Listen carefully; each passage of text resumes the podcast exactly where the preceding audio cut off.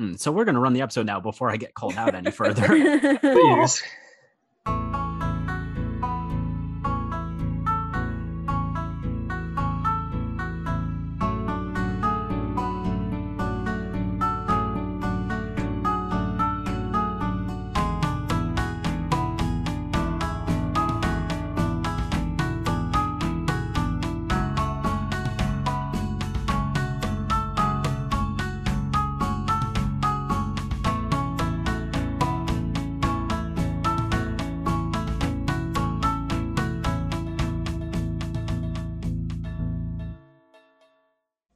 So we settle into the city of Bastion.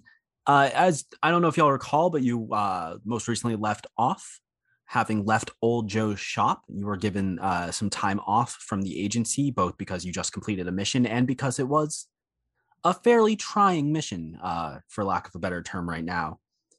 And so, basically, uh, you each have you each have the day off to do whatever you please in the city of Bastion. I sent you kind of that basic map of places we've already talked about, but feel free to create anything you'd like. Would anyone like to go first? All right, I'm going to be the one who volunteers to go first. Absolutely. So Mordai, on your day off, what, what if you don't mind me asking, what is home for Mordai? Where do you live in the city of Bastion? Well, Mordai, being a criminal as he is, albeit a well intentioned one, has had to move around quite a lot. He carries his home on his back in his collapsible tent full of wares. Because he has been with the agency these past few days, it hasn't really been necessary for him to carry all of his stuff. So he stashed it in a hole in an alleyway. I see. So you picked up your home, you've probably set it up in another alleyway, similar to what where we first met you while you were dealing with um Weasel Duckberg, who's name I forget what you named him. It was equally bad. Um, Doobson. Floob Doopson. Oh, Yes. there is no Floob Doopson in sight here. Uh, but so you probably relax. You may have gone over your books, your wares, just make sure everything was where you left it. What would you like to do on your day off? Well, I have to say that the deranged apocalyptic ramblings of uh, the Daniels man, the men who we found in Raven's Gulch, have still been weighing on my mind, and I want answers as to what they mean. And since they sound almost darkly prophetic, I think the best place to look for them is at a religious institution. So I want to head to the tower. Alrighty, yeah, absolutely. I'm sure that probably for all of the party members, the words of um Daniel Meadows probably weigh heavily. But so the tower is very easy to find. Um, if y'all will recall, in Ravens Gulch, the town you just came from, the tower was kind of a short two, three story building, not much to gawk at. Um, things are a little different here in the capital city of Bastion. Here, the tower arcs into the sky just off of the main city square. Um, it is a beautiful, sleek building made of dark, dark stone that basically has an X at the base and then rises up into the clouds. Uh, it is really a beautiful building architecturally. And you do see folks of all sorts bustling around it down at the base, but also in and out of it. You see large wooden arched doorways leading in. Uh, and just like uh, the Raven's Gulch Tower, you also see a number of stained glass windows, which from the outside you can tell depict various scenes from various folk stories and religious tales. I'd like to start by circling and examining the stained glass windows and seeing if any of them contain images of end times violence, uh, black dogs or wolves, any imagery like that. The things that the Meadows, uh, Daniel Meadows was rambling about. And are you doing that from the outside of the building? No, I think it's probably best to go in. Um, so you go around that kind of base X, and down here you see mostly the uh old gods, gods from the old world that are the more kind of when you think of D and D deities, are the more traditional gods of the D and D universe. Um, wow, my brain just blanked on literally all of them. But you see some of wrath and anger that do have scenes of calamity, of war, but nothing that quite matches up with what Daniel Meadows was talking about as you're moving through the tower through this first floor uh, a human man notices you and begins to walk over he's wearing simple white robes very simple very basic they don't seem to be denoting any one god or any one faith in this building uh, it seems to be very intentionally neutral Uh, and this man walks up to you. Hello there. Welcome to the Bastion Tower. How can I help you? Hello, what is your name? So this is the NPC I didn't have a name for yet. Piss McGee. Please name him Piss McGee. Piss McGee. No, Goblin. What the fuck? There's so much wrong with me. Yeah. The man looks at you, Mordai, and goes, Hello, I'm cleric Michael Check. Fuck you. Ooh. Boo! I would like to blame L for that name. This is my responsibility. well, cleric, check. Um, I've recently had something of a religious experience, and I've been encountering imagery that I don't entirely understand. And I was hoping that someone, uh, I, in any religious order, really could offer me clarity and guidance on what it all means. Wonderful. Well, I'm sure you could find someone to help you here. As the head cleric of the Bastion Tower, I do not assign myself to any of the uh, faiths of any of the gods or deities here that may or may not exist. We house all that people believe in, uh, that I may or may not believe in. I'm just imagining a neutral person from Futurama. I was I was imagining like a religious version of Schrodinger's cat. I was imagining a character from Wooden Overcoats who's the local reverend but is also agnostic. I was not thinking anything. My head is empty. Yeah, that tracks. Ooh. Wow, shots fired. And we don't Oh, even have we were- guns. I thought we were talking in character. None of you are the only Mordai is there. oh yeah, I'm not here. This is What are you talking speaking. about? Hello, Rosalind is listeners. clearly there. She's just in the back of every shot of the scene. Yeah, absolutely. Never addressed, just hanging out. Yeah, she's just there. Just chilling. So anyway, cleric check. Um, I've been seeing imagery of apocalypses and darkness, uh, days blackened, shattered skies, and black dogs have been weighing on my mind heavily. You, have you heard of any of these things? Can you point me towards anyone who might know where these are coming from? uh he looks at you and just goes ah prophetic visions mm, yes there's there's a line over there for them if you want them written down um and you do look and you actually see a line of people and a very exasperated looking monk just like writing things down in a book and then putting it on a shelf just to be like okay next just okay next okay thank you very much um and there's a line of people who are like oh yes i've seen terrible things um I, I have a quick question. Feel free to cut it out of the podcast later, but how many of these prophetic dreams are actually just wet dreams? there Oh, are Ow! no no no I don't there are two bookshelves No, that's worse. and one of and you can tell he is and Mordai you can see that that monk is sorting the books and Oh, looks much more upset when he puts them on a certain bookshelf Oh I God. see. That's that's an unfortunate job, truly. Yes he looks desperately exasperated cleric check looks at you Mordai and just goes well but wait a minute what was that last thing you said Black dogs. um you see him almost roll his eyes for a second and then regain his composure and be like you have to be accepting of all. Everyone is welcome in the tower. It's okay. Uh and he uh goes yes i see. Have you by any chance been to one of the meetings of the order of the black dog recently? No, no, I have not. You seem to have some opinions. I won't ask you to share, since that would clearly go against your job, but maybe you could tell me what the prevailing feeling about them is in amongst the clerics and amongst the city. Yes, of course. It would be wrong for me to judge any of the faiths that are brought in here. Um, you know, people believe in them, and that makes them real or not real, depending on what actually happens in the greater universe around us. Uh, I will not most speak. meaningless statement ever. I love it. I will not speak any certainties here. Um, obviously, everything we do here is a work of faith and belief. So, who's to say? Um, but Who's That's to great. say? But as I'm sure you know, we gather religious stories and uh, artifacts, and anyone can sh- set up a shrine to their local, their like local deity from the old world or someone they may have encountered along the road to Bastion. Um, it's about preserving history and faith as well as embracing new uh, discoveries.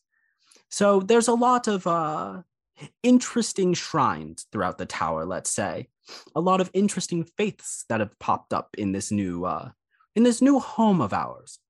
So obviously, it's a good thing we built so many floors on this tower. But the Order of the Black Dog is one of those, and he takes a second to kind of return to a neutral face of just like not letting his thoughts show through the statement. He goes, they are a group of individuals who worship an individual known as the Grim. They have a small shrine set up on floor, and he actually pulls out like a little notebook and checks like a guide and goes, "Mm, floor 14 of the tower. The stairs are there if you would like to go look at it. Mm. Um, and yes, they travel around the countryside and give talks, I suppose. I've never attended. Um, they're quite interested in their deity. Very passionate folk. Well, I think I'd better pay them a visit and ask them about it. Even if it does turn out to be nothing, as most prophetic visions are, I'm sure you'll agree. It's best to put my mind at rest about the subject, I think. So, uh, you said it was floor 14? Yes, floor 14. Um, Hmm. I must say, you have a very level head around the whole prophetic vision thing. Do you mind if I maybe walk with you? See I- what pops up? I. Mm, I would like to roll an insight check to tell how suspicious of me this man is currently. Oh, absolutely. Go ahead. Okay. Starting off the roll strong with a 19 plus, what is my insight again? Plus one, so that's a dirty 20. Uh, he's not suspicious of you at all.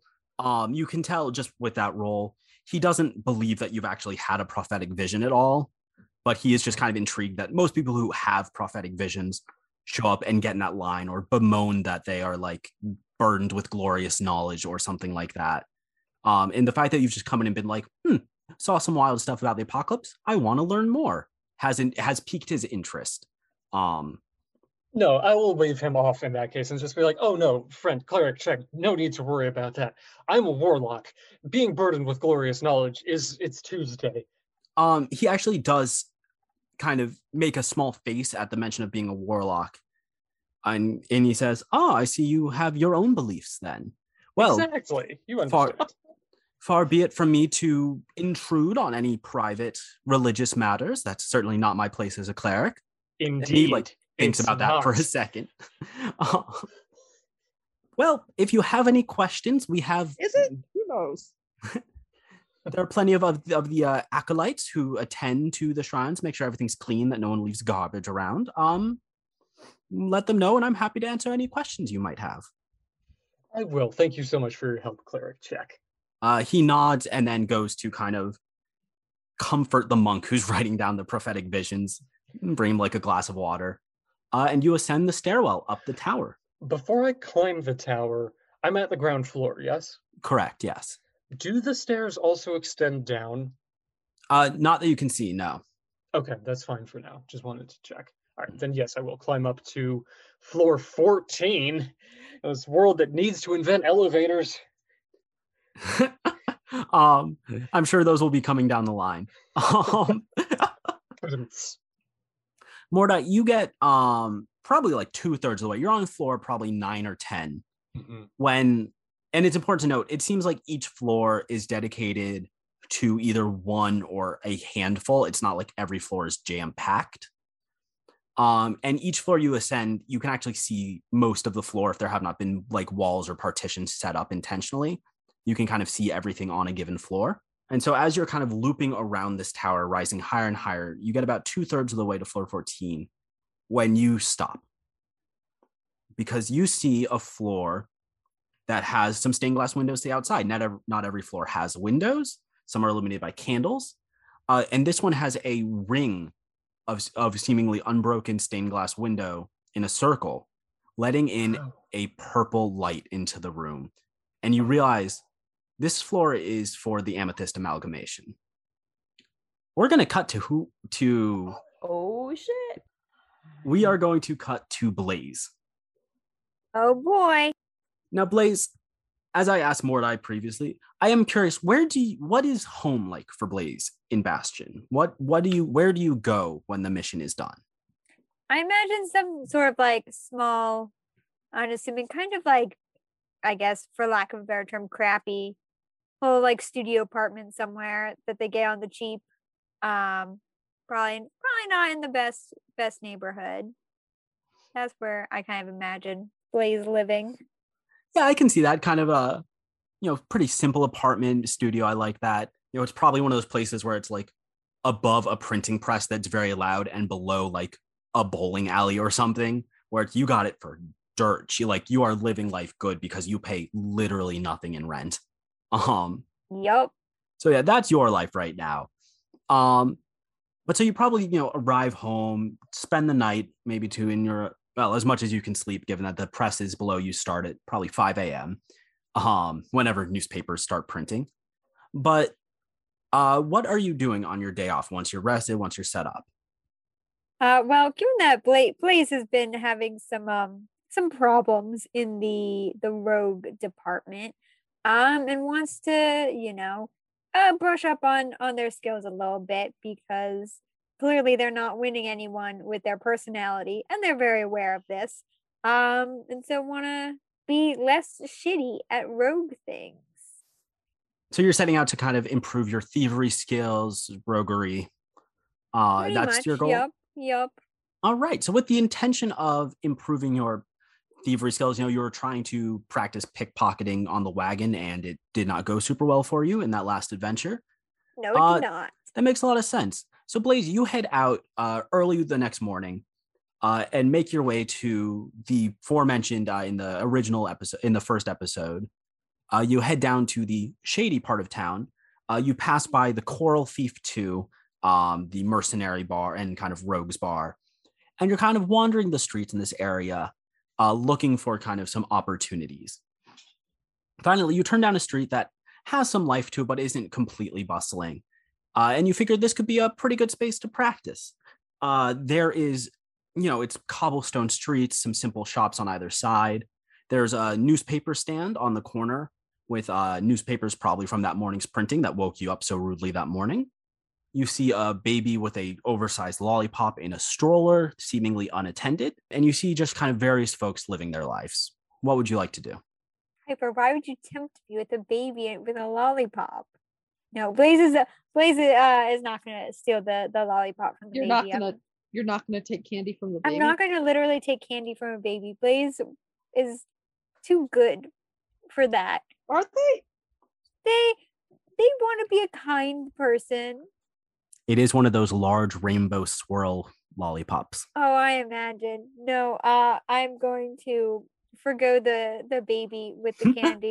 Blaze is gonna look real hard at that candy. They're like, oh man. The child want locks eyes with the child locks eyes with you and takes a big lick of it and is like, mmm, How, hey, Piper, question: How old is this child? four. Okay, so not really a baby, a toddler. Toddler. yeah, so- okay, toddler. So Blaze is gonna walk over to the toddler and I guess like sort of squat down and say, um, hey, where did uh where'd you get that get get the lollipop? Uh the the toddler, not baby, you're right. The toddler looks up at you and goes, Yeah, who wants to know? Um I I I'm I would like to know. I'm I'm asking. Yeah, I'm having some trouble remembering. Maybe uh you could help me uh grease the wheels of that old This- memory of mine. Is and this baby Is this are you you the baby going to I mean, is Blaze about to get extorted by a baby? This is the best. Uh, um, so I have a question for you, Piper. Since we're working for the Edison agency, do we have like a badge or anything? Uh, the Ellison Agency with the L's. Uh, and Thank yes, you. you do My have sorry. you do have a badge. Um, Great. Uh, Blaze is going to, upon hearing this child's request for essentially a bribe, uh, Blaze is going to pull out the badge and uh, wordlessly show it to the child. the child uh looks at it, kind of reads it for a second, looks back at you, and goes, This child can read. Yeah, this Yeah, child that's can read. real young for reading. No, no, no. Let them continue. "Okay, this toddler. It's two words. It's two. It's not like a paragraph. It is two words on the And badge. this this, Okay, this but, like, baby most knows kids the words learn Let them read. Let the child read. until they're in school. Let the child start read. until Maybe they're a five. prodigy. Let them read. I don't want to have to pay a child. The toddler looks at you and just goes, "Ah, "That ain't money, pal," and just holds out uh his palm and kind of claps it a few times. Jesus. Uh Christ. Uh fine. Blaze is going to sigh deeply and then reach in, reach into their pocket and hand the child one gold. Uh, the child takes it, bites into it to make sure it's legit, Jesus Nods Christ. and just goes, "Yeah, over there, over there," and points to the newsstand where you actually do see a jar, kind of tucked in the back a little bit, full of those large lollipops. Okay, good good to know. Can I so quick question, Piper, uh where'd the child put the, the gold? Is it just still in their hand? Uh, yeah, they're the the child is like starting to walk, toddle away from you. Uh, Great, I holding it in- wanna I wanna steal my money back. Are you trying to do it stealthily, or are you trying to force the money away from this child? No, I want to stealth it. I'm not going to force the money. I want to sneak it away. Okay, go and roll sleight of hand, and I will Oh, roll perception for this child. Sleight of hand, you say? Well, I'm good Mhm. at that. Um, that's a ten total, but it is a child. It is Oh. a child. I'm aware of that. I took I took value away from this role, uh, given Oh, that it was a child. Uh, you reach towards this child's hand, uh, and right before you get to where the coin is silently, the kid flicks it up into the air, catches it with the other hand, and pulls out a very, very small child-sized wand and just goes, "Yeah, nice try, sucker." What is up with this four-year-old? I'm enraged. I'm enraged. I'm sorry, I did roll a 17. I subtracted two from it, but 15 Christ. is still more than 10. It is. Ah! Um, this at this point, child is just fucking. This is a this- tiny mob boss. yeah, this is a tiny mob boss, and Blaze is going to treat him like one. Um, Oh no! Hey. Don't shoot the child. I'm not going to shoot the child. I don't have a gun. Um, You have a about- bow. yeah, I'm not going to shoot the child. Don't give them any ideas. No, Blaze isn't going to shoot the child. Um, instead, I'm low Blaze is, hoping that they'll shoot the child. no, Blaze is going to grab the child's arm and go, um, where where are your parents? Uh, the moment that That's you how you treat a mob boss. You said you're going to treat him like a mob boss. You would grab a mob boss and be like, "Where are your parents?" yes, I would. Okay, cool. very Just to clarify. Uh, the moment you grab this child's arm, the wand disappears from his hands and he starts loudly sobbing. Oh my god. Um, all eyes in this alley are on you now. Uh, and you oh see boy, oh great. and you see a, a mustachioed man walk over and just go, Hey, what are you doing to my son? Uh, your your child tripped, and I was helping him up. Roll deception for me. Yeah, yeah, I knew that was coming. Let's not use that die that rolled like kiss. Ooh, okay. Well, I'm not good at deception, but but that is a 15 minus one for a 14, so it could be worse. uh the man looks at you and goes oh kind of squints a little bit kind of sizing you up and down just goes all right well thank you. All right come on let, let's get going. Uh, th- have a good day. Uh, Uh, and the you man you do. leads the child away. And blaze you hear a soft laughter coming from the corner of an alley just off to the side of you. Oh dear. looking over you see a elven man uh, watching with what appear to be uh, amber eyes Uh, and he smirks slightly and walks over to you. Um, what what do you want? Oh, I'm sorry. I was just enjoying the show, dear. Mm, usually, when people say taking candy from a baby, it's a sign of easiness, but not for everyone, I suppose. Um, I wasn't trying to steal candy from the child. Hmm. You know, I can recognize a rogue when I see one, or an attempted rogue, let's say.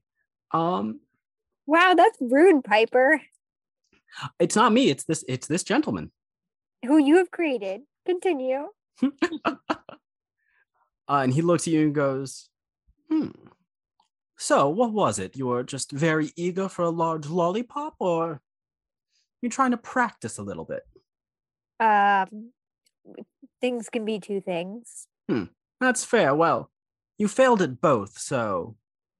Uh, and as he's saying this, he's walking closer to you, and then he wraps an arm around your shoulder and goes, "You Oh, know, pal, I think I have a good place for you." Uh, I, And- I don't go to secondary locations with strangers. He smiles down at you. He's probably a good three to four inches taller than you. Oh fuck, he's tall. Yeah, he is tall.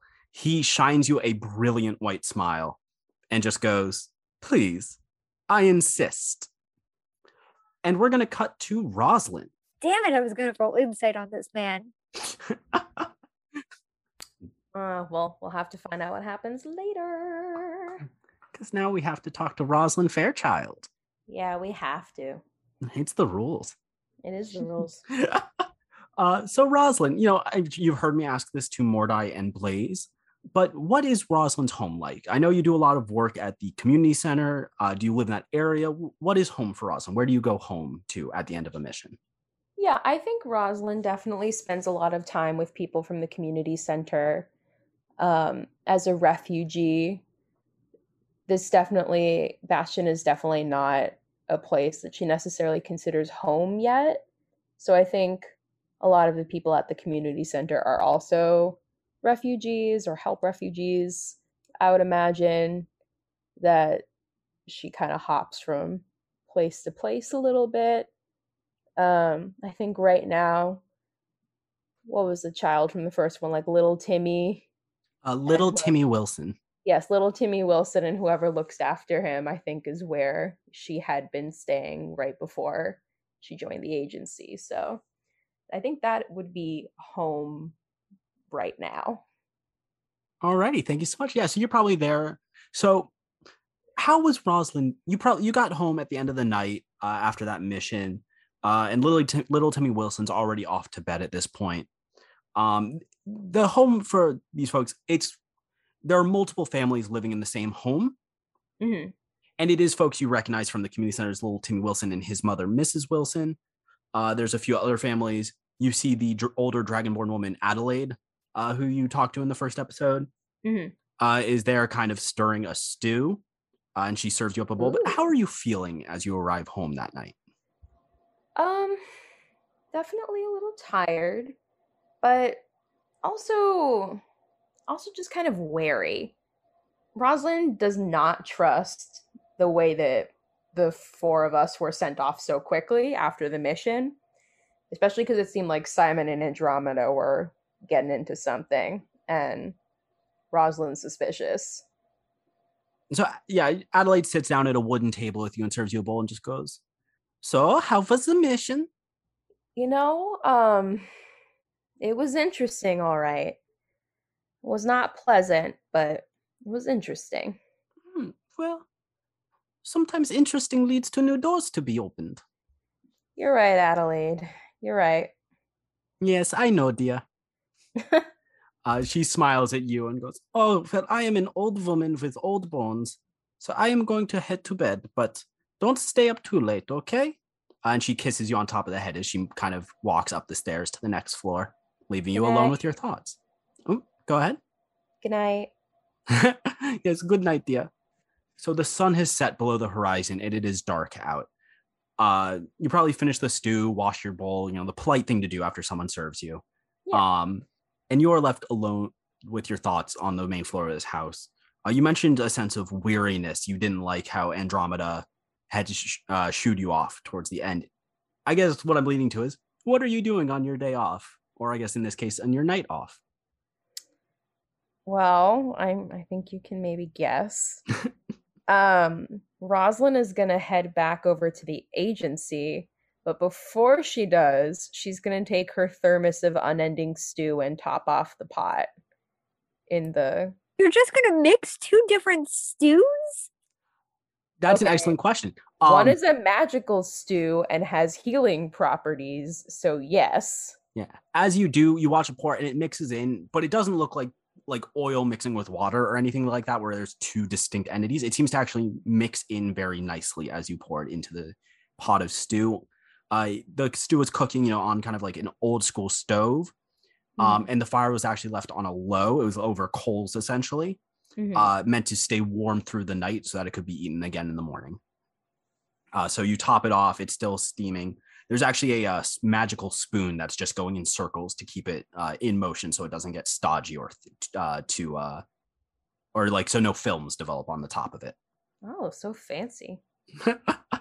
you gotta have a good equipment when you're cooking for a lot of people. Clearly. Fancier stew than I've ever had. So after topping off the stew, you head out into the night. The city of Bastion is quiet at night.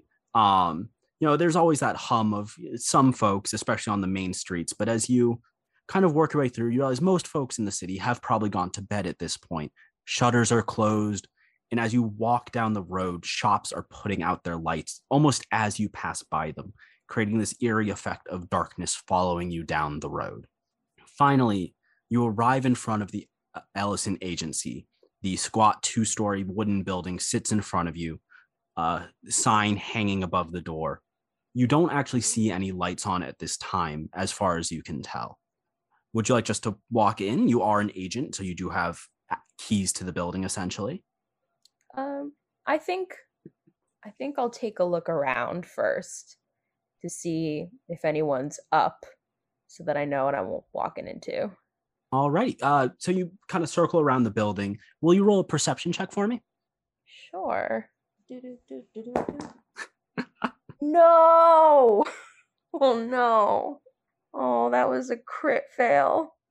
Yeah. That Sorry, I was a just crit love fails. Fails are great. You pulled a real Um, Blaze Barnsdale there. I mean, I have a plus two for wisdom things, so that's a three, but that was a, a crit fail. I mean, not. I mean, crit fails obviously are usually very bad, but I'm not going to go out of my way to punish you in situations where there are not punishments.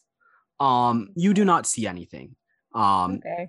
it is dark, and because you are going from light to dark, your eyes still haven't really adjusted. So you're not. You have doubt. You are not sure of really kind of anything positive or negative, but you do not see any lights in the building. Okay. So then Rosalind is going to walk up to the door and open it. Uh, yeah, it clicks open, and there's a jingle as the bells above the door ring, you know, which is designed to alert people that someone has come in. Mm-hmm. Uh, and after a pause, you don't hear anything. So- The way the building is set up is directly in front of the door across the room is the little desk that Mhm. uh, Andromeda's assistant, Simon, uh, would sit at, fill out papers, deal with finances. There is basically that little lobby waiting room, and then the room where you were interviewed off to the side to the left. To the right, there's a stairwell up to the second floor, which, as you'll recall, you had basically your team's meeting space. There were some desks, chairs, things like that for y'all to plan missions. And then Andromeda's office was off to the side on the second floor. okay. So I'm just gonna go right for the second floor. Yeah, you walk up the stairs, no problem. You get there. Uh, there are no lights on, uh, and you can see basically it's one of those offices where it's a half wall and then glass windows that separate the two parts of this floor. Mm-hmm. Uh, and her office does have Director Ellison painted on it in gold letters on the window part, and it is a frosted glass. Is there a light on that she can see, or You there are no lights on at this time. okay? At this time. Dun, dun, dun. Is there anything else that Rosalind can hear, kind of going around, or like? I don't think so at this point. No. Um, Okay. Rosalind does not hear anything outside of kind of the usual like evening sounds of the city. And does Andromeda live here or Simon, or do they not actually live in the agency building? Uh, you do not know. However, you kind of know based on the layout, there isn't, to your knowledge, anywhere that a bedroom would be. Okay. So you can reasonably assume that they have homes elsewhere. Okay. They're sleeping on the office floor. That's why the lights are out. Damn it. I've caught them in another late night tryst.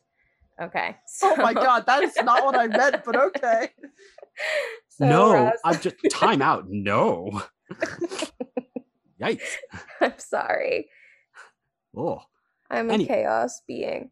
Um, so Rosalind's gonna reach for the doorknob and try to open the door to Andromeda's office.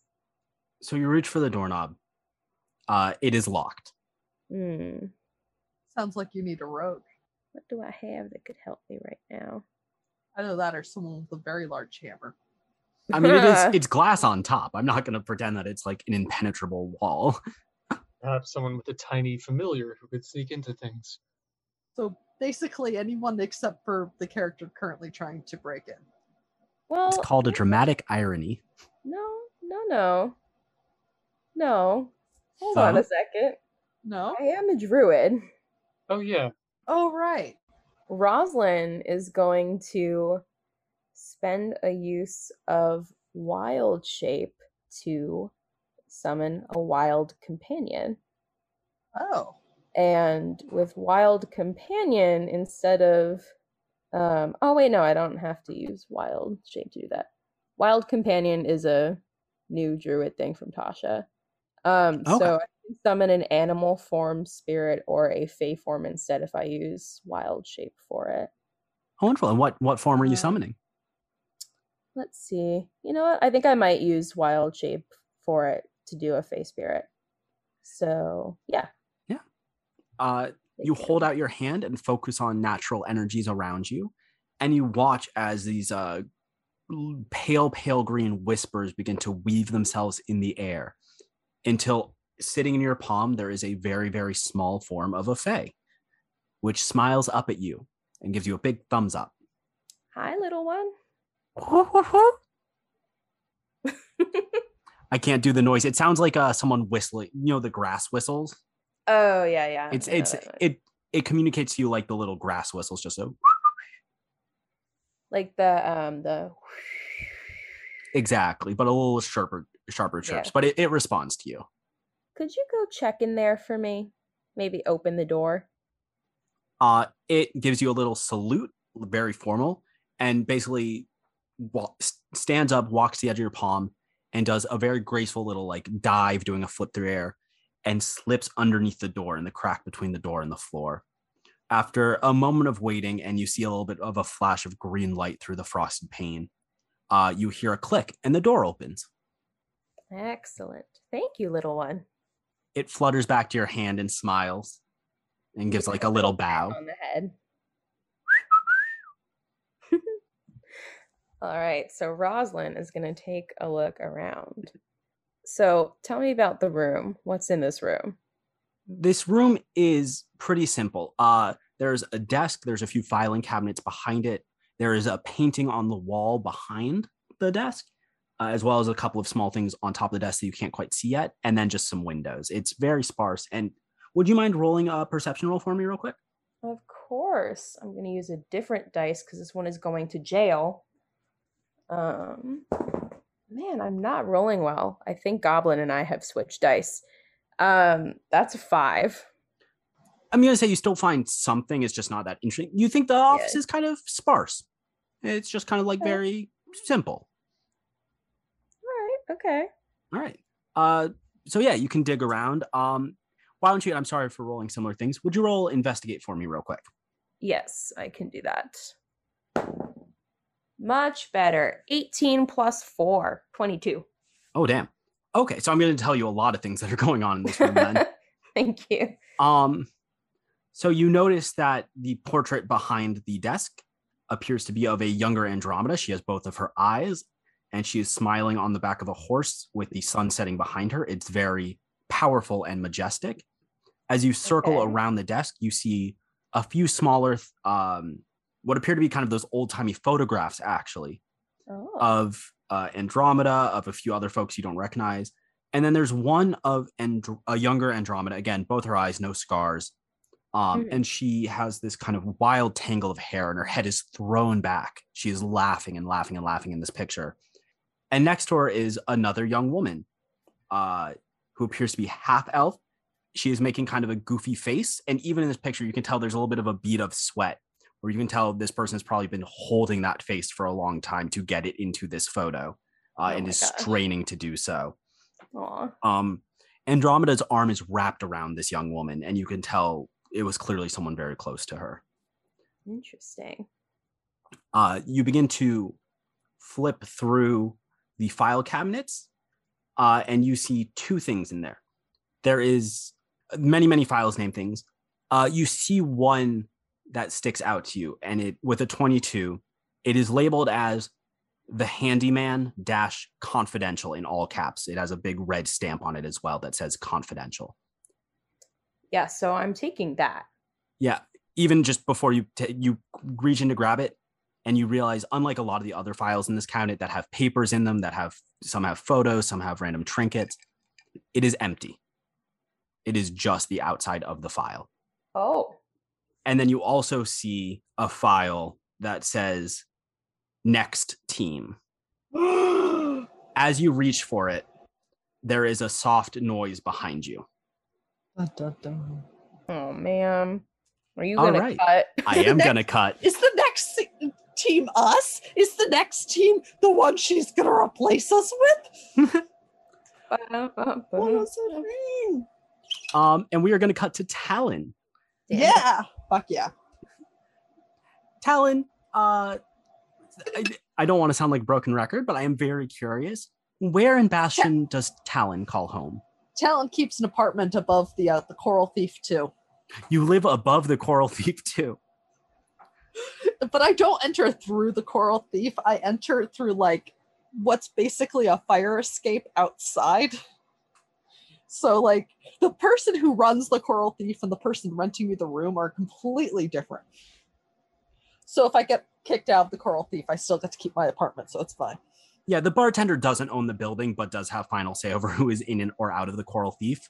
So I definitely think there is that dichotomy. But yeah, I would say that probably the other mercenaries, bandits, rogues, folks who, you know, attend the Coral Thief too, are pretty used to seeing you kind of walk up outside and just leap over a window and climb up the fire escape. So it's a pretty non-existent fuss when you get home, climb up, pass out. Yeah. The next morning, you're woken up fairly early to the sound of the jaunty piano playing beneath you, the sounds of early morning or possibly very late night bar te- bar patrons kind of rising up through the wooden floorboards and the holes in the floor. Uh, Mhm. What does Talon do on her day off? Yeah, well, she's she's been under a lot of stress. It's been a week. You know, she has worked some days to put it in someone else's words. So she's gonna stress relief and she's she's gonna go sign up for a fight. Yeah, so I would say uh, Talon probably goes to the best place she can think of for looking for a fight, which is the Coral Thief. Um, it is right downstairs. Yeah, Uh, it's real fast. Again, not taking the stairs. I imagine you also leave the building via the fire escape. Oh yeah, absolutely. And then I like jump down, then go in the door. The stairs are there. There are stairs. Talon just refuses to use them.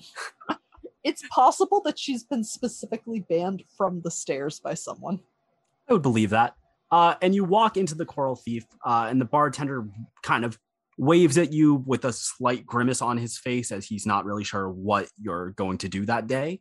Um, the face of someone who is intimately familiar with you in that way, where he sort of likes you, sort of is nervous about what's coming next because he has that experience with you. Yeah. Yeah, that's fair. But yeah, he wheels down to your end of the bar. Uh, he's a dwarven man, uh, and he just looks and goes, "Good morning, Talon."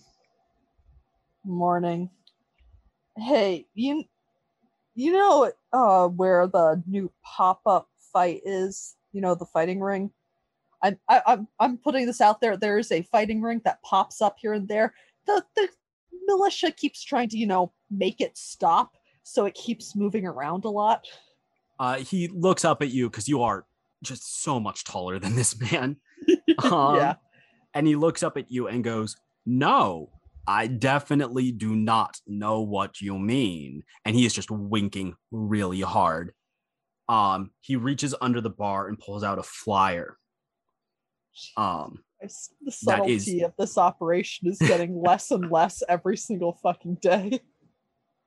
um well except you look at the flyer uh and it does say um hit amateur musical night come on down to the barbarians yodel for a smash hit Yeah, like I said, the subtleties getting less and less every day.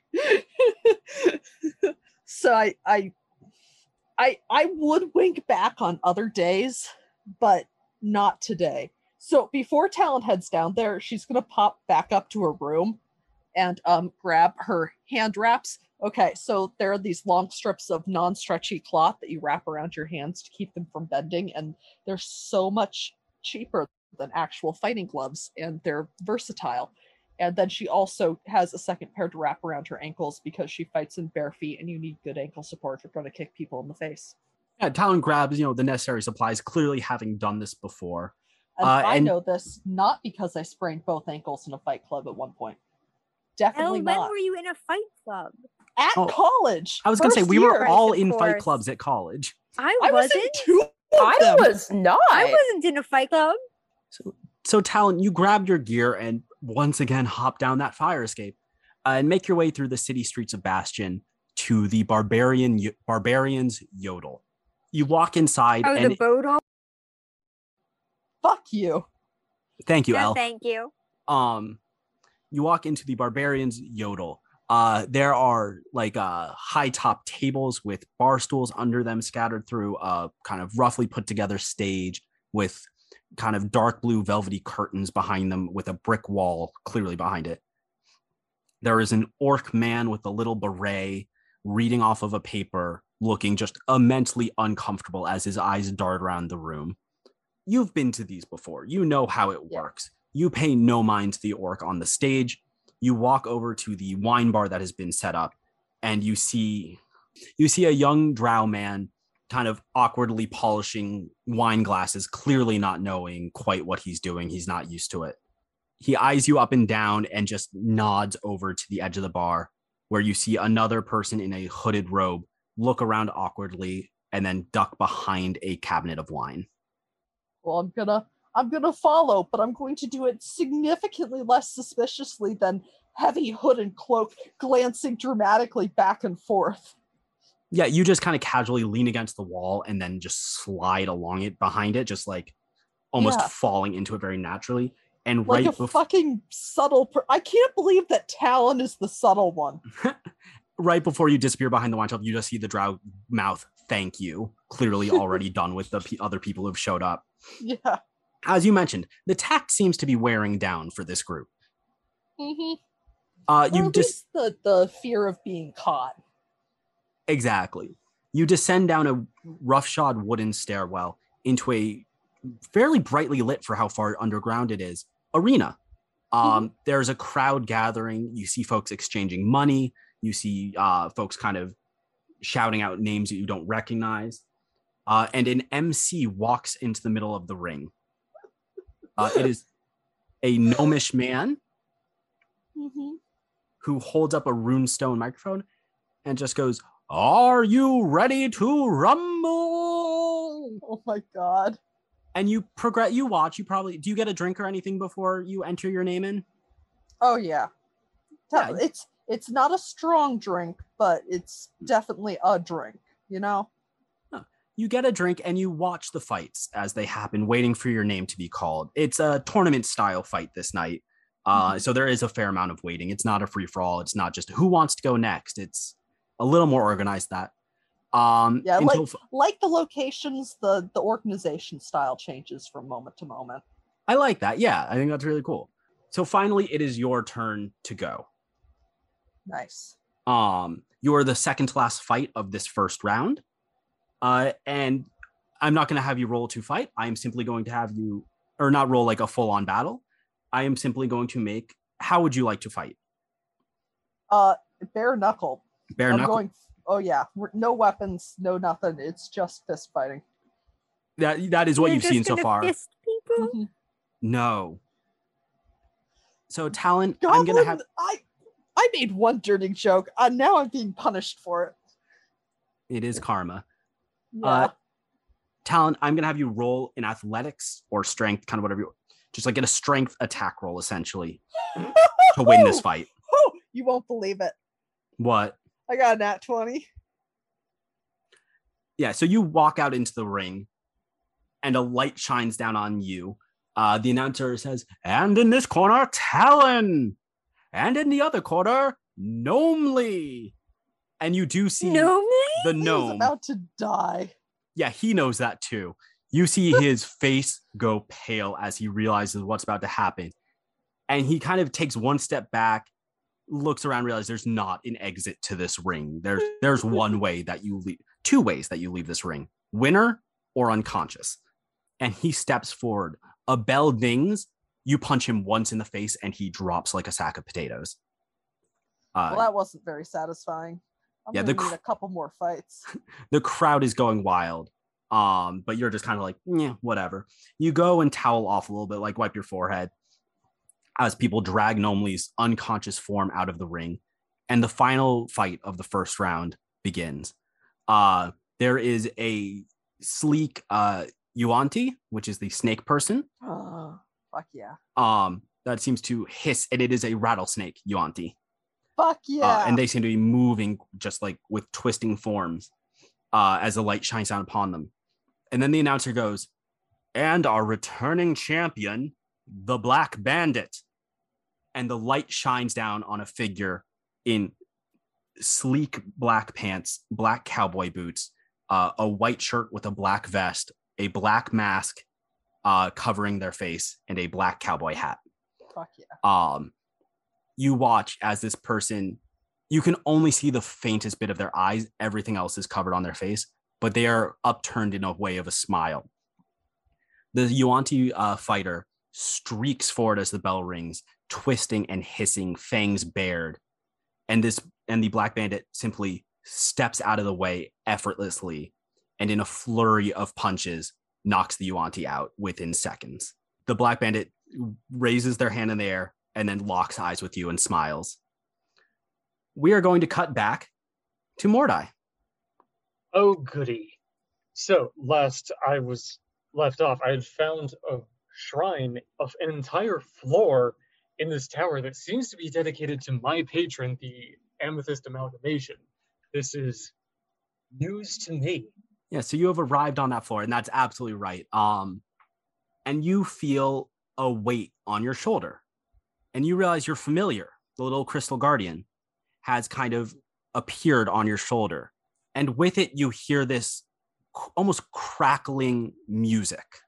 It seems ethereal, otherworldly. You don't really know how to describe it, but it is also hard and rough. And do you know that sound of dropping something down a hole bored in ice? Yes. It's that sound of that pinging and echoing Oh. and shattering. Hmm. Um, and it seems to be chittering next to you, and it gets louder as it fills your head, and you feel your eyes mist over with purple. That's And you- terrifying. You- it. you blink once, and you are in a tunnel of crystalline amethyst circling around you. It extends as far as you can see in front of you and as far as you can see behind you.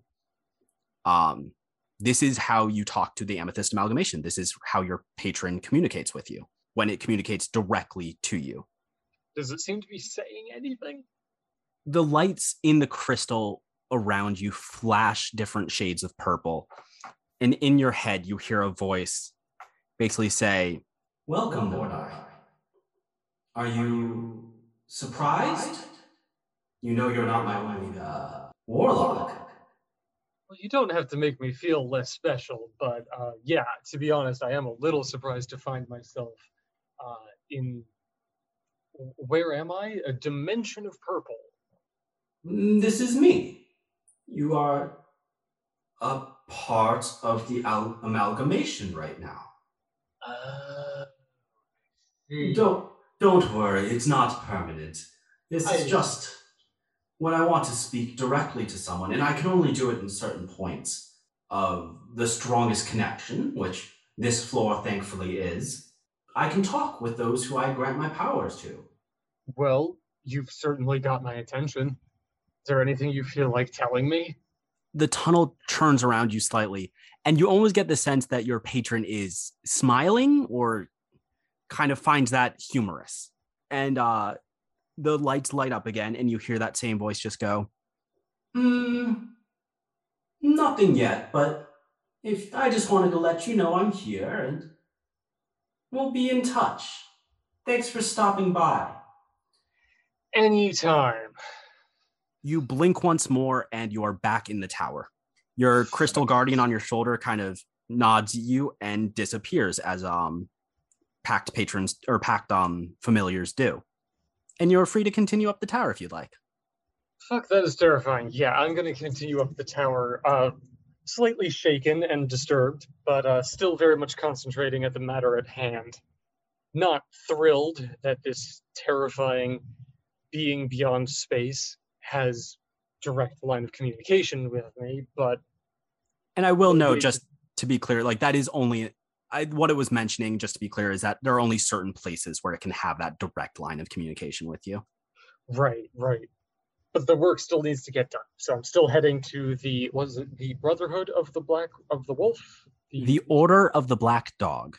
Order of the Black Dog. Thank you. Brotherhood of the Wolf. that would be a very cool name, but that is not what this group is called. Right, the the the furry shrine. I'm heading to them. uh, you walk up and they seem to only have a section of a floor um, but you can tell that it is well visited. As you arrive on the 14th floor the stone floor is actually worn slightly. Uh, it has been trafficked. Uh, and you see a beautiful painting of what appears to be a shadowy black dog standing above tributes above flowers and candles it is clearly something that has been visited a lot that a lot of folks have paid pilgrimage to. There are also like coins and little gifts that are like handmade as well. There isn't anyone visiting it at the moment, is there? Uh, there is not at the moment, no. Okay. Are there any acolytes around on this floor? Uh, there are not, but there are bells at kind of the entrance to each floor so that you could ring to summon one pretty quickly if you'd like. So there can be one pretty much instantly. Yeah, I will ring to summon one. Uh, yeah, one shows up. It's a half a, Michael check. it is not it is not cleric michael check um because 14 floors that quickly would be a lot for him. No it's a uh, young half elf individual. They have sleeked back um kind of brown hair that's clearly seen better days. It's frizzled it's tangled. Uh they have large round glasses and they kind of go oh my goodness okay i need to work out more hi Hi, welcome to the tower. Oh, how can I help you? Well, this person's a delight. Do they have a name? No. Okay, no, um, that's a fair answer. uh, they go, Hi, uh, my name is I can, Art s- I can send Art you the Bedley. li- okay. Well, Mr. Bedley, uh, sorry. Uh, oh, not- please, Acolyte. Acolyte. is- Acolyte Bedley. Acolyte Bedley. That's far more appropriate. Excuse me. Um, Acolyte Bedley, what can you tell me about the Order of the Black Dog? Uh, well, well, they are a. uh, and you see acolyte Art Bedley kind of straighten their back and try to appear a little more professional than they had at first. Um, and they almost take on the demeanor of a like art museum tour guide, uh, where they go, "The Order of the Black Dog is a fairly recent addition to the tower, and yet, despite their recent addition, they have grown dramatically. Uh, their their their deity, uh, who is the appropriately titled Black Dog, as far as we know. Uh, some folks have also referred to it as the Grim. Uh, is a being that we don't really know that much about. Um, it, its followers seem to think that it has a more physical approach to this world, uh, unlike most of the other deities, which work in mysterious ways. Uh, and you see them think for saying, "Go or, or do not work in mysterious ways." We don't really know. Um, almost trying to mimic. You can tell, like in that moment, like their demeanor changes slightly, and they're almost trying to mimic cleric uh, check. You don't have to dance around the issue with me, Acolyte Bentley. Just say what you think. Uh, they look around slightly and just go, oh, oh, okay, but you won't you won't tell on me, right? Of course not. I wouldn't dream of it. It's They just kind- me. they've grown so rapidly and they are very fervent in their beliefs. It's it's a little fanatical. It's it's a little much for my taste. Fanatical. Fanatical about what? What are their tenets? What do they believe? Beyond believing in this black dog. Uh, they, they believe that the black dog will lead them to a promised land. Uh, um, and they scratch their head, try and think. Um, and they believe that the black dog is a savior. I guess they they see the black dog as being the one who will help them in these trying times. Hmm. I don't. That's that's strange. A promised land. We um hmm. We had one of those, and uh, it was nice. I remember it. It was my home, and then the undead kind of came and took it. Did, are they thinking of going back, or are I they don't- talking about finding something new? I really don't know, but what whatever they say at those meetings, just it started off just a few folks, and then someone commissioned a painting that to hang here, and now people have come in droves. It's Well, Ah, it's the I've power never- of good marketing. I have to give them that. they, they do have that Eh, art. Uh, acolyte art just kind of like nods and looks down that way of like, yeah, you're not wrong there. Hmm. Um, but they look at you and go, "I- I'm really sorry. I haven't really ever talked with anyone of the order. Um, but th- you know, if you see them out and about, they're not hard to miss. You know, big white Really? banners, black dog on it. Um, they, as far as I can tell, there's some of them that operate a little under the radar, but there's some that are out and proud, just like marching through the frontier, letting people know about the Grim. Which, if you want to get a religion going, it's Okay, so they're very actively proselytizing. That's fascinating. How do they come across when they do meet here? Do they seem very loud and angry? Are they calm? they're calm in the tower. I don't know if they were told to be or they are just very they pay their respects very carefully to the mural, to the shrine. Um they clearly believe to their core. And you know you know the theories about deities, right? I've heard many, but I don't know the one that you mean. Well, Cl- cleric check is, you know, he's agnostic. He is of the stance that any of the deities could or could not exist. I'm sure he's. You probably noticed him kind of marking his words a little bit as he spoke. Yes. Uh, yes, I did. Um, that's not out of deference to religion or trying not to step on any toes. It's because, well, belief is power. The more people believe in a deity, the more their strength grows, according to some scholars, according to some of the old clerics. And so, the way cleric check teaches us, it's that if power comes from belief to be for us to be outside of the influences of these beings it's more powerful simply not to believe But if- explains it. but that's how all these new deities have popped up is people crossed the star reach mountains they lost faith and found faith again in new beings i i think we're in a time of change and i don't know what's next for us Neither do I.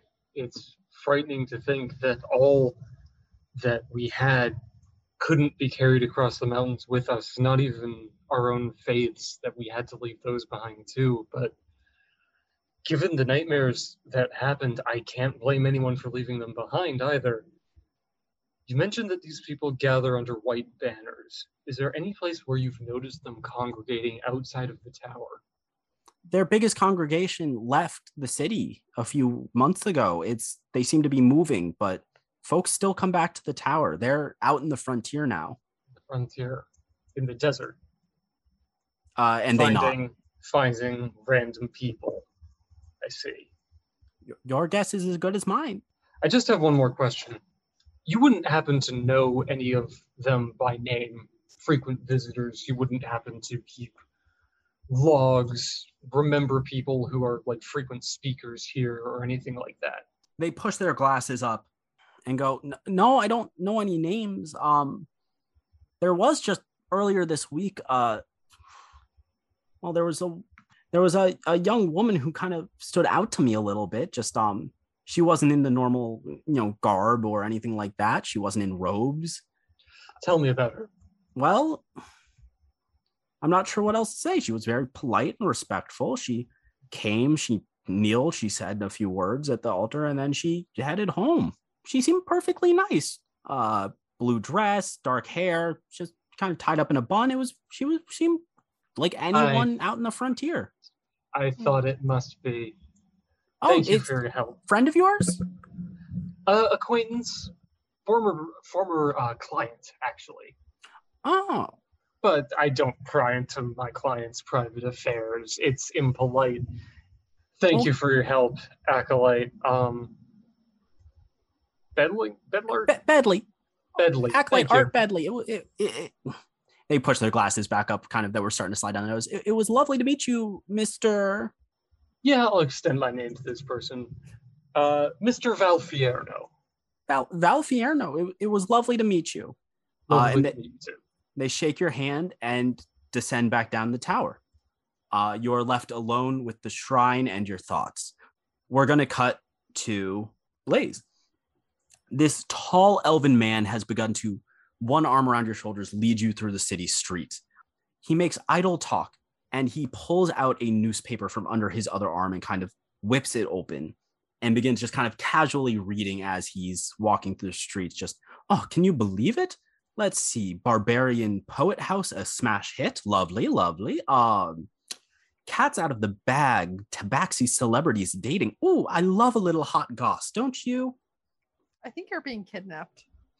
Um, uh, um, yeah, that's what Goblin thinks. Goblin thinks Blaze is being kidnapped. Um, Bla- I should know Blaze is very uncomfortable with this whole situation. no yeah he continued to lead you reading out headlines and talking about them like, Ooh, bastion slasher strikes again Ooh, a little bit of dark gritty crime for you lovely Wait, lovely I'm sorry, there's a fucking serial killer in this city. Are we gonna have to deal with a serial killer at some point here? Oh, Blaze is gonna murder this serial killer. But this man continues to drag through streets, uh, flipping through newspaper, uh, reading headlines until he finally gets to one that's it's a relatively small newspaper uh, article, but he goes, ah, there it is. This is what I wanted to show you. And he kind of licks his thumb and flips the paper over to fold it, uh, and shows you a headline that just says "Rogues Gallery now open." Art Center for Rehabilitating Rogues, uh, and you like that's kind of the tagline. Um, he goes, "I think you might uh, find there's more to meets the eye with myself and with our little group here. Oh, so uh, so you're part of part of this uh organization that's that's in the paper. He kind of rolls his eye and slightly and goes, "Yeah, yes, that's we were, we were being kind of coy about it, having fun, but yes, Well, I you know I I just wanted to be to, to be clear. I tend to like to know people who are kidnapping me. Oh, friend, no, no, kidnapping is such a strong word. This is more of a uh, an opportunity that I am looking to share with you. Yeah, you're being Uh, kidnapped. what uh, I just have out of curiosity, and I'm sure I'll find this out eventually. But um, what what kind of opportunity? Well, you're not very good at roguery. I think we can Uh, both yeah, agree on that. Yeah, uh, we we can agree among other things. Uh, but roguery is the the big thing. Yes, I literally watched you fail at taking candy from a baby. So, To be fair, I was not taking the candy from the baby. The the child um extorted me. the man smirks you and just goes, Yes, that is not better. But okay, you were extorted by a child, but you have heart, you have a passion, and I I like to see that. So I guess what I'm looking for is someone I can mold, someone who's interested in improving, who has, you know, that raw potential, but like a block of clay needs to be molded and cut down into the right shape. Uh, well, I mean, I, I, you know, I'm, I'm not, uh, an, an earth genasi. I'm, I'm not made of literal clay. No, I know you're fire. I can, I can see it well. I can see a lot about you. Uh, and those amber eyes seem to shimmer and shift color slightly. Mm, Goblin doesn't like that. And then he goes, and we're here. And you see in beautiful letters on a sign, uh, the Rogues Gallery. Uh, and looking through the windows, it appears to be an amateur art studio uh, and gallery place. Does this guy like open the door or whatever? Because if not, I'm just gonna walk in. Yeah, no, he he kind of gestures for you to walk in, and you do. Uh, there's folks of all kinds in there, and some are kind of talking to a reporter about the piece they worked on. Uh, there's sculptures and paintings, and it does all look very um, amateurish. It's folks who clearly don't. But then there are some that seem to be getting better and better with. There are paintings with beautiful brushstrokes and sculptures that seem to have been taken from the imagination of someone and directly placed into marble. No, wait, that's English. And he says, So let me ask you this, Blaze Barnsdale, right? Uh, yes. I thought so. What if I told you that we can improve your skills? We can help train you, the, the rogues here, in more ways than you might expect. Would you like that? Would you like to join the rogues gallery? Uh, well, I'd, I'd certainly be interested, but I'm, uh, I'm not much of an, an artist. The man laughs slightly at your statement of not being an artist and just goes, Blaze, everyone's an artist. It's just about finding yours. Why don't we go into the back room and see if maybe you like our uh, studio space a little bit more than the gallery space here? He leads you back behind the desk, um, the front like desk counter, and into a door that says um, artists only. He leads you back through a hallway and into what appears to be almost a dojo of sorts, where there are folks in rogue gear sparring and practicing pickpocketing. And he goes, We're not just an art studio, in case that wasn't clear. Uh, no, no, that, that was clear, but give, I mean, given that the art studio is, is a front, I, I don't think I'd be much help, um, with, with that part, unless you've got like a, a wood, any sort of wood burning type of that, I mean, I'm probably could be okay with, okay at. We can find you some wood. As I said, it's part of the training. So what do you say? Do you want to be a member of the Rogues Gallery? And he extends a hand to you. Uh, Blaze is going to shake shake his hand very gingerly, just sort of like in the sort of sense of like Blaze, I imagine, is being made of fire, very hot, and it's like, don't burn this man, don't burn this man, don't don't burn his hand with your hand. Um, sort of that's sort of what's going through their brain at the moment. uh, the man actually squeezes your hand slightly, but not in that way of like macho man squeezing your hand to establish dominant dominance. It is just a firm, solid handshake. And he smiles at you, revealing rows of pointed teeth. Oh, hmm, that's mm, lovely detail. Good. Uh, hmm. Yep. So glad to have you join us, Blaze. I know there we'll have a lot of fun together. And we're gonna cut to Blaze is immediately regretting their decision. They should have just taken the candy from the fucking baby. so many options of how today could have gone for Blaze. Uh, Roslyn, Hello. last we left off, you had been rifling through Director Andromeda Ellison's desk when you were alerted to a small sound behind you. The lights of the room suddenly illuminate, uh, glass flame lamps glowing brighter. And whipping around, you see Simon, Andromeda's relatively small human assistant with little round glasses. He's still wearing his vest, but it's unbuttoned. He's clearly not like clean and dressed like he would be for like a day's work bright and early in the morning. Uh, and his hair is even a little bit disheveled. Uh, and he just looks at you for a second. Roslyn is going to keep looking at him. She's not going to speak first. Uh, he begins signing to you. Uh, and you see his cufflinks have little runes on them, and they begin to translate the frontier sign language that Simon is speaking. Uh, and you hear essentially his voice speak out to you and just go, "Oh, Agent uh, Fairchild, what brings you to the agency this late?" I could ask you the same question. He kind of looks at you a little bit confused and signs, and the runic cufflinks again speak out. Well, I didn't leave. I'm still working. Why? You're not supposed to be in Director Ellison's office. Working? What are you working on this late? Well, we're. I'm sure you probably heard Director Ellison and I, you know, when you were leaving, but we're we have some plans in motion, but we're, you know, we don't want to jinx anything. We don't want to speak too soon or celebrate, but we we're feeling good about our next steps. But it requires some work and some planning. Um, and frankly, he looks down and stops signing for a second, and you can tell he's not sure how much to tell you, but he kind of takes a deep breath and steadies himself and just goes, "Look, your mission report." I, I think it shook director Ellison. She's she is steady as a rock, but she's been through a lot and I think she does not want you to ever be in that position again. So we have been working really hard to figure some things out. Well, I'm glad that she wants us to be safe, I guess. Uh, he quickly signs, We both do. Simon, what aren't you guys telling us? Is there something dangerous that we need to know about? Roll insight for me, real quick. Sure. Oh, nice. I rolled a 16 and I have a plus four to insight, so that is an unnatural 20. You can tell he looks incredibly uncomfortable by that question. And he has to think for a solid like 30 seconds of how to Uh, respond what to it. What aren't they telling us?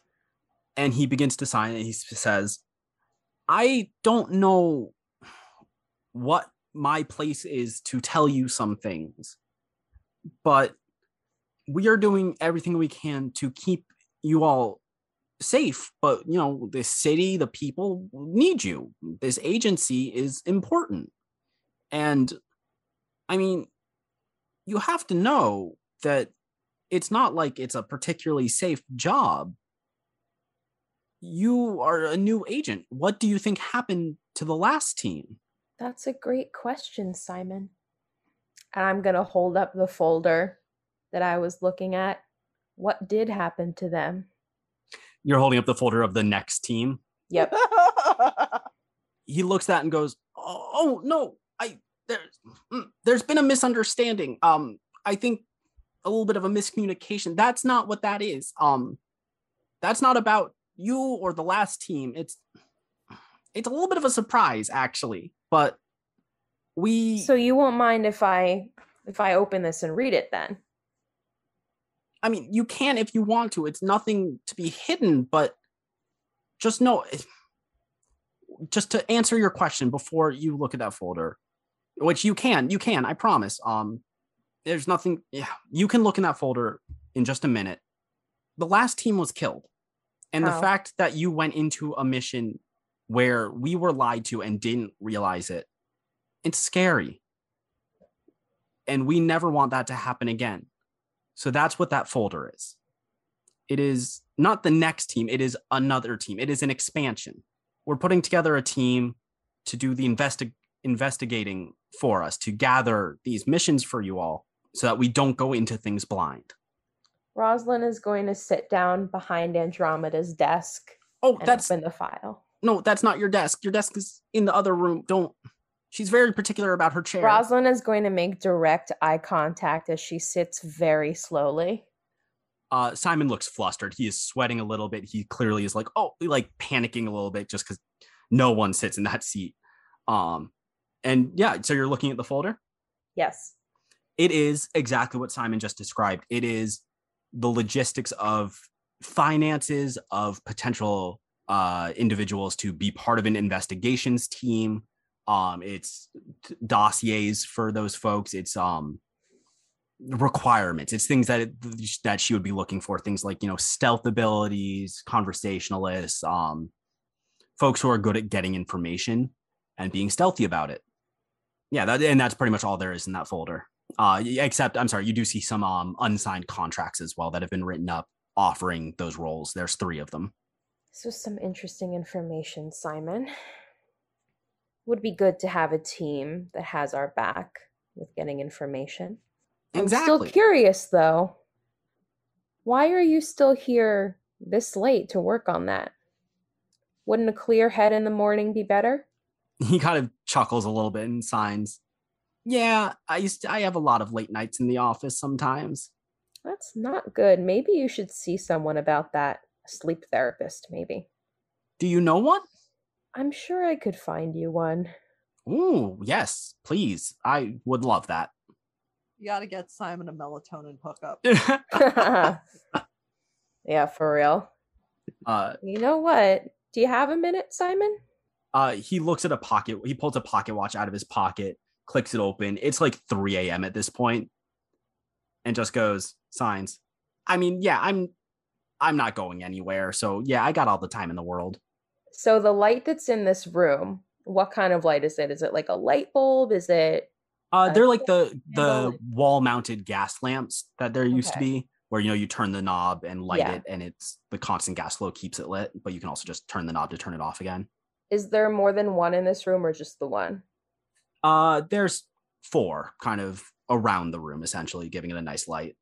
Okay, so Roslyn is going to walk around the room and turn three of them off, and then she's going to pull something out of her pocket. Oh God, what? Now I'm scared. so one of the things that um, Roslyn has now as a Circle of Stars druid is she has a star map. Um, and I have chosen for mine to be in sort of a crystalline form, and with this form specifically, because I'm taking this from Tasha's instead of making like a super specific one for now. Roslyn is going to hold her star map in front of the light, and it projects the night sky up onto the ceiling and walls of Andromeda's office. That is the most beautiful thing. And Simon is just looking all around in just complete amazement. Why don't we just hang out for a minute, Simon? He smiles at you, kind of finally relaxing for the first time since he kind of discovered you in Andromeda's office and goes, I would like that. And we are going to cut to Talon. The fights that you have been watching as you wait for your turn have gotten more and more intense. And you yourself have actually worked your way up the bracket until finally Mhm. uh it is the championship fight people are hollering and just going wild people are throwing money quite literally into the ring depending on which side some people are throwing it behind you and some are throwing it behind your opponent the black bandit the gnome announcer uh grabs up his runestone microphone and goes well this is it people just two competitors remaining in this corner we have Talon. And there is a- a decent cheer for you. It's not like you don't have fans at this point. But then he announces the Black Bandit, and there is just wild applause. Uh, the Black Bandit is the champion. The gnome announcer goes, and tonight, of course, there are winnings, but we are introducing. And he pulls out a belt, um, like a championship belt. It is a dark leather um, with what appears to be polished silver on the front, Oh, uh, yeah. and in uh, carefully carved letters, it says uh, UFG Underground Fight Ring uh, Championship One.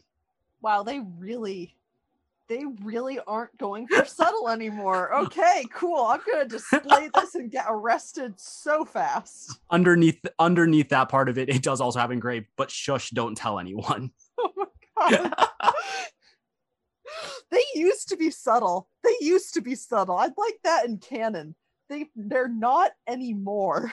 Oh, absolutely. And even the introduction of the belt, uh, I think Talon probably realizes this has almost gone commercial in a weird way.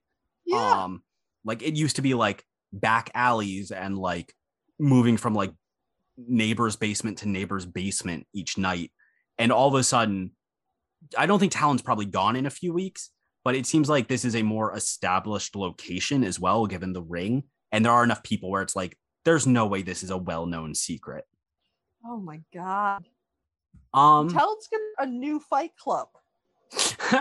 that I would absolutely respect that if that's what you want to do on the. uh I'm calling these kind of in between episodes Bastion days, um, which just Yeah. your days in the city. If you want to do that, I fully respect that. But for now, yeah. you are in a fighting rink. Um, the championship fighter, the one who has won clearly many times before this, is facing off against you. Um, you cannot tell uh, their race. Uh, they are shorter than you. They are pretty lithe, dressed head to toe in black. Uh, and they lock eyes with you. And you can see something in those eyes that you roll insight for me. Fuck yeah. Okay, I literally rolled a 10. What's my insight modifier? Minus one. That's a nine. You can't tell the emotion that those eyes shine, Great. but they shine in emotion. Great, cool. They Um, sure they're sure an emotion there. There is an emotion behind those eyes. And as you're like, oh, I recognize that emotion. What emotion is that? The bell What's rings. feeling? What's a feeling? Oh. so as you're thinking that the bell rings, this is going to be a little bit different from the past round where you just kind of rolled a strength check and knocked Nomely out in one punch. Um, this is going to be a little bit more of a fight. Beautiful. Uh, go ahead and roll initiative for me. yes. Where's my dice at? All right, that was a six plus one. So a natural 20 is going to beat that. The Black Bandit is going to go first. No, really? I never would have guessed. 20 is more than six. I know I'm not great at math, but last I checked. um, Now I'm terrible at math, and even I know six is not greater than 20. And I did almost say the reverse. We know this and we love you. I really did think you were about to mess that up for a second. That's why I paused because I was like, no, don't say it. Don't say the wrong one. The Black Bandit, again, you can only see their eyes, but they sm- they they smile with their eyes as they approach you with astonishing speed, and they close in and basically put one leg behind yours and try to almost judo push you down. Judo is not the right word. They put one leg behind yours and strike at your chest, basically trying to knock you off balance. Does a oh gosh, does a 19 hit? Uh yeah, yeah, that hits. I'm over here trying to figure out like what my what my um uh thing is without a um without armor, and uh you you have um destroyed me. they only do two damage to you and they actually catch you. So they are basically dipping you and they lean down and whisper in your ear, Well, howdy, partner. Didn't think I'd be seeing you around these parts. Oh my goodness. I fucking knew it. I fucking knew it, Piper. I And fucking knew Talon- it. Talon, you recognize those eyes. And suddenly this mysterious mm-hmm. black bandit becomes someone all too familiar. It's Coyote. Oh my goodness. Okay. It's your turn. Fuck yeah. Okay, bare knuckles fighting. How do you do unarmed strikes again? You attack with your strength modifier, and then it is traditionally just one point of damage. Uh, Mhm. however, I hate that about D and D. Uh, so I'm gonna say you can roll a D4 plus your strength modifier for damage Fantastic. I because you are big and beefy. Absolutely. Let's see. Okay, I rolled a 13 plus 4, so that's 17, right? Yeah, that That's absolutely okay, hits. Fantastic. Let me roll a d4 real fast. Let's say 3 plus 4, so 7 damage. yeah, and what were you doing to attack? Oh, um I I want to fake a low kick and then just and then when she looks down t- for it to like block to dodge whatever to like track the kick, I want a decker. Yeah, um, you begin to sweep your leg slightly, and she actually jumps into the air in anticipation, looking down. It's like, and she looks up as your leg stops, and you can just see uh, on her face a look of "oh" as you punch her in the chest, and she slides backwards and kind of does a little somersault and then pops back up. Uh, she lets out a light laugh actually at that and goes, "All right, that's how we're doing it. I like it." she takes a uh, running start at you and jumps trying to flip and basically grab your shoulders and slam you to the ground with her momentum. Does a 13 hit? Okay, I still haven't figured out what my ar- armor class is without armor. It is 10 plus your dex. Yes, thank you. Oh, in that case, I only have an 11. Okay, so a 13 hits. They grab your shoulders, or she grabs your shoulders uh, as she f- gracefully arcs through the air and s- basically grabbing onto your, essentially kind of your collarbone almost, pulls you backwards and you land on your back. She spins in the dust and smiles down at you. Go ahead and take two damage. I Beautiful. rolled a lot of twos today. Excellent. I'm on my back on the ground. Yep, and she's looking down at you with a smile. This is romance. This is what romance is. 100%. Well, I don't exactly need my speed, so I'm definitely going to get up and just basically attempt a body slam. All right, that's a 9 plus 4, so that's a 13. Does that hit? That does not hit. You try to body slam into her as you get up, and she deftly just kind of almost body rolls out of the way as you whip, uh, whip by. And she is going to grab your hand as you pass and spin you into her. I really Um, should have kept my armor. as she does, there is a loud crash from above. this is different. You hear people in the audience who are cheering and shouting and throwing coins all of a sudden start to go like murmur and be unsure. You You hear clearly haven't been through enough police raids. Oh yeah, it's totally This is totally the cops. How did you guess it? You hear the voice of that young drow man from earlier shout, Wait, wait, you can't go in there. Uh, and then another crash, and heavy footfalls begin to make their way down the wooden stairs. You hear someone in the crowd yell, It's the militia! And he grabs up an ale glass, throws it on the ground, and yells, Scatter! I, Was it I like that meet scene I from Coyote- understood that reference. I meet Coyote's eyes and I say, "May I, may I have this dance?" And then I grab her hand and I bolt for the nearest exit. Yeah, she holds on tight as y'all move through the crowd. Uh, she occasionally yells like, "Oh, go left, go left!" Um, kind of almost steering y'all through. Um, and you make it to the other side of the room, and she lifts up a um, or not lifts up. She uh basically moves a crate over to the side slightly, and there is a small tunnel that you can escape out of. Behind you, you watch as the militia begin um arresting some folks, but mostly just kind of dispersing it. It doesn't look like they're there to end it, just kind of clear it up as much as possible. Oh, so basically, this is just as as um, commercialized as everything else about this. you are yeah you're not thrilled with where the fighting league has gone. Yeah and you probably shake your head a little bit as you fi- go through that tunnel that coyote led you to.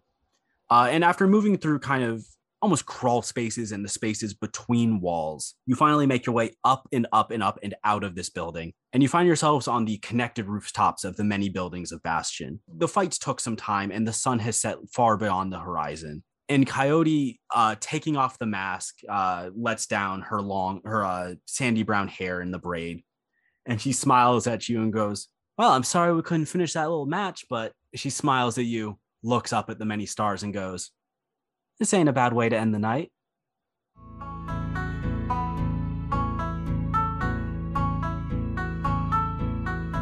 Oh mm-hmm. damn! I need a I need a response to this. Hey, does anyone know how to flirt? Can anyone help me crowdsource the response to this?